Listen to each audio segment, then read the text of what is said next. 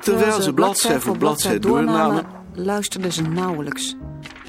Ze vond alles meteen goed. nog voor die was uitgesproken. Het was duidelijk dat ze wachtte op dat ene, wat belangrijker punt. Hij dwong zich om wat langzamer te praten, genuanceerder, Zonder dat hij daarin slaagde.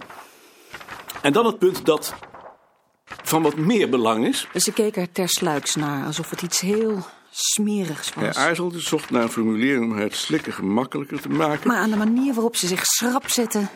Wist hij al dat het niet zou lukken. Nee, dat eh, ben ik niet met je eens. Laten we eens op een rij zetten wat we wel met elkaar eens zijn. Hij pakte een papiertje en zette een 1. Maar ze verzette zich zo star. dat hij bij punt 3 alweer moest ophouden. Ze Ze begonnen, beleefd, tegen elkaar, in te praten. Als zij praten... Keek hij van haar Haar weg naar buiten alsof hij diep en objectief nadacht over wat ze zei, maar zonder haar woorden tot zich te laten doordringen. Hij was er voor 100% van overtuigd dat ze ongelijk had, maar hij zag geen kans als zo vaak om dat onder woorden te brengen. Hij voelde alleen dat ze fout zat. Hij kon het niet bewijzen, laat staan dat hij kans had. Om het haar zelf te laten bewijzen. Hij praatte en praatte steeds geïrriteerder met een onaangenaam verstart lachje. Hij had haar de woorden met een stamper in haar hoofd willen drukken. Zo stom vond hij haar reacties. En tegelijkertijd had hij een hekel aan zichzelf. Maar ze verdomden het om hem te begrijpen. Verdomde ze het. Hij merkte dat ze heel langzaam naar zijn standpunt begon toe te werken. Maar alleen weigerde om zijn termen te gebruiken. Oh, bedoel je het zo? Alsof je het al die tijd niet begrepen had. Hij keek gespannen op het papier. En op dat punt vonden ze elkaar dan. En op dat punt vonden ze elkaar dan in haar woorden, maar zonder dat ze zich overtuigd toonden. Hij voelde dat ze helemaal niet wilde luisteren. Ze wilde weg. Aan haar gezicht was te zien dat het huilen haar nader stond dan het lachen. Hij vroeg zich af hoe hij het in godsnaam had moeten aanpakken. Hij had haar om uitleg moeten vragen. Haarzelf haar eigen denkfout laten ontdekken. Maar hoe? Ik ben geen man voor mensen. Ik ben een man voor in een mangat. Alleen. Met een mitrailleur.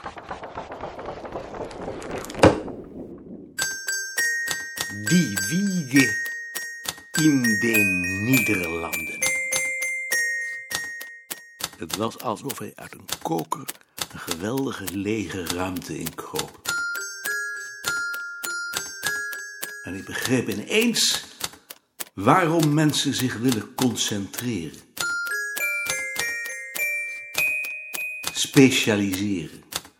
Eén onderwerp hebben dat hen bezighield.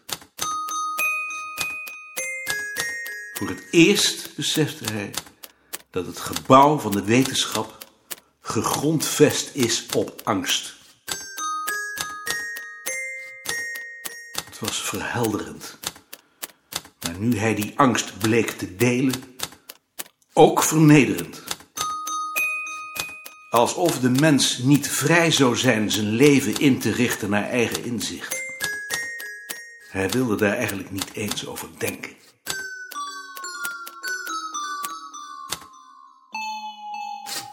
Dag heren. Dag meneer Beerta. Dag Anton. Je weet natuurlijk dat ik volgende maand 75 word. Dat weet ik. Dat weet je. Nu vindt Karel dat ik dan een feest moet geven. Wat vind jij daarvan? Je geeft toch elk jaar een feest? Een groot feest in een zaaltje. Dat lijkt me verschrikkelijk. Mij ook. Maar ik ben bang dat ik daar niet onderuit kan. Waarom niet? Dan ken je Karel niet. Ja, dat verandert de zaak natuurlijk. Nu vindt Karel dat ik de drank bij Jonker moet bestellen. Maar ik wil daar toch ook jouw advies over hebben. Dat lijkt me een goed advies. Maar je weet toch dat ik een vete met Jonker heb? Nee?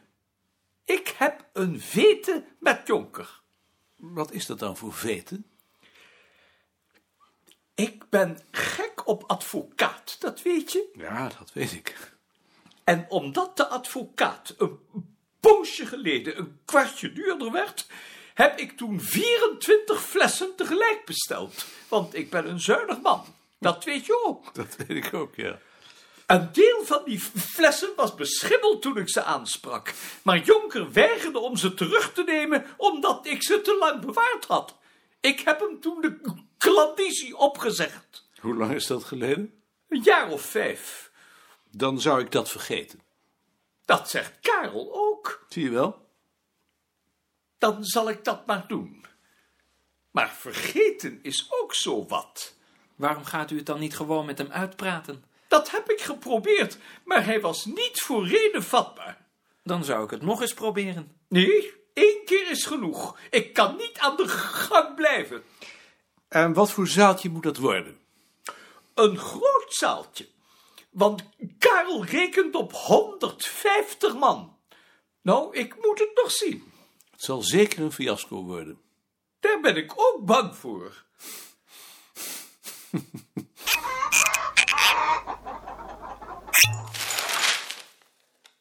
Mijn enige oranje liefde bestond erin dat ik wel eens met Beatrix naar bed had gewild. Maar nu ik deze foto zie, is dat ook afgelopen. Dat heeft Beatrix dan gemist. Heb jij nog wel eens wat van Ad gehoord? Hebben jullie dat ook gelezen? Dat ze nou ook al een maximumsnelheid willen gaan Ik invoeren. had gisteravond Heidi aan de telefoon. Ja. Een van hun katten is overleden. Welke? Tante Ik Beetje. vraag me af of dat nou wel zo verstandig is. Petje. Die had het met zijn tong uit zijn deksel. Lijkt mij heel onverstandig. Is Ad ziek? Als je niemand kunt passeren, dan ga je je Daar heb ik vervelen. niks van gehoord. Ik dacht dat hij vakantie had. En dat geeft ongelukken. Straks is de zondag nog de enige dag dat je eens lekker kunt passeren. Omdat het dan getoerd wordt. Dan is de lol er wel goed af. Dan kun je net zo goed je auto aan de kant laten staan. Heb jij dat dan niet?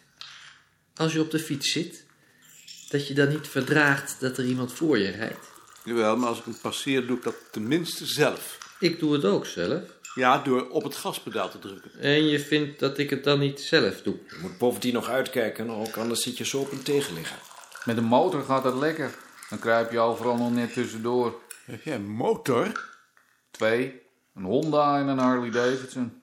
En wat voor kleur helm heb je dan op? Oh, een eh, rode. Ik begrijp nooit hoe je met je hoofd door dat gaatje aan de onderkant komt. Dat moet je toch een verdomd klein hoofdje hebben. Je kunt hem openmaken. Oh, gelukkig. Ik heb eens twee mensen, allebei met een helm op, met elkaar zien staan vrijen. Tjitske, hoe gaat het? Goed hoor. En met Jacob? Ook wel goed, geloof ik. Zit hij nog op Tessel? Nee, hij is weer terug. Dus nou weet hij hoe je moet dienst weigeren. Heeft Jacob op Texel gezeten? Ja, in een kamp voor dienstweigeraars. Goed zeg. Of het goed is, is het tweede natuurlijk. Oh, jij vindt het niet goed.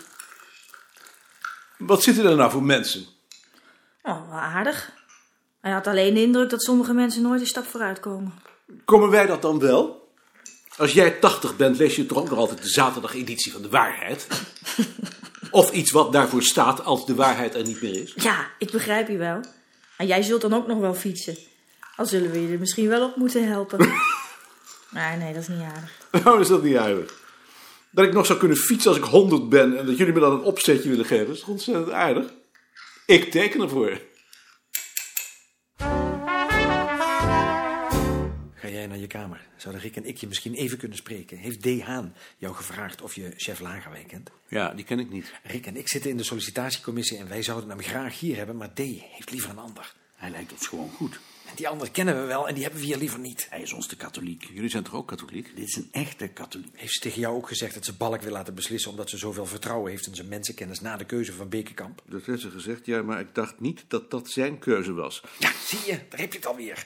Ik was al bang dat er zoiets achter stak. Ik zeg niet dat Balk geen kijk op mensen heeft, maar het is wel zijn eigen kijk. Ten slotte is mensenkennis niet anders dan dat je weet met wie je op één kamer wil zitten. Nee, maar dan weet ik wel genoeg. Balk hoeft niet bij hem op de kamer te zitten, dat moeten wij. En D gaat volgend jaar met pensioen. We zeggen gewoon dat we aan het oordeel van Balk geen boodschap hebben en dat de commissie maar bij meerderheid van stemmen moet beslissen. Alleen zegt ze dan dat haar stem voor twee telt en dan staken de stemmen. Ja, dat krijg je dan weer. Maar met dat praatje over de mensenkennis van Balk kan ze bij ons in ieder geval niet aankomen. Was dat het? Ja, voorlopig wel. Dankjewel. Ik hoor dat jij tegen pastoors hebt gezegd dat ik geen mensenkennis heb. Ja, dat wil zeggen. Hij hoorde het zichzelf zeggen en schaamde zich op voorhand. Pas toen hij zich had voorgehouden dat hij nu helemaal zo was en dat het geen zin had om dat te ontkennen, kon hij zich weer enigszins met zichzelf verzoenen. Zij het zonder voldoening. Ik ga wat eerder weg omdat ik vanmiddag niet gepauzeerd heb. Ja, natuurlijk. Tot morgen dan maar. Tot morgen. Tot morgen. Tot morgen.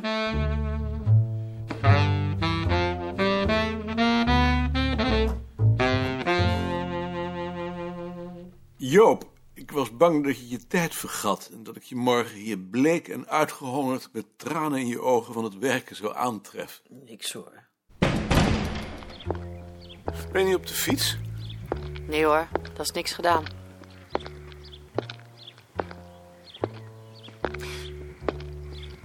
Hoe lang loop je daar nou over naar de Da Costa Kade? Tien minuten, kwartiertje. Tien minuten? Ja, natuurlijk. Vind je dat snel? Tot snel.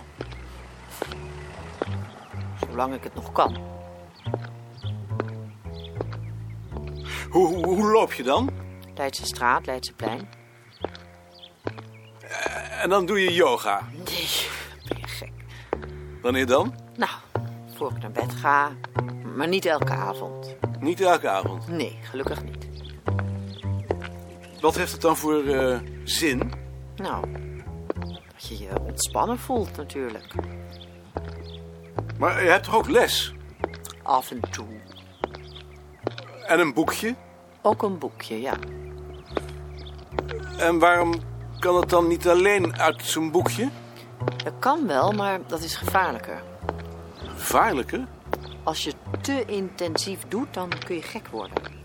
Goeie god, nou. Doe het dan maar niet.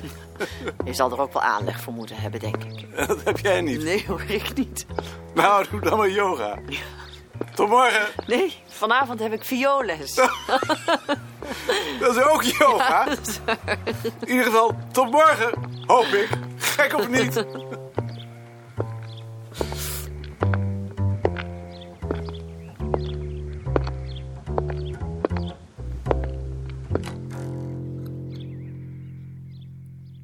Tante Betje is dood. Wie is tante Betje? Een van de katten van Ad en Heidi. Die kat die altijd zijn tong uit zijn bek liet hangen. Ach, wat zielig. Was Ad er dan weer? Nee, van Mia. Moet je dan niet opbellen? Dat vind ik te gek. Ik weet niet eens of hij ziek is of met vakantie. Zal ik dan opbellen? Dat zou wel aardig zijn natuurlijk. ja. Kan ik meteen vragen hoe het met hem gaat? Ja. Want ik vind Ad en Heidi wel aardig natuurlijk. Goed, Nu meteen. dan maar meteen ja.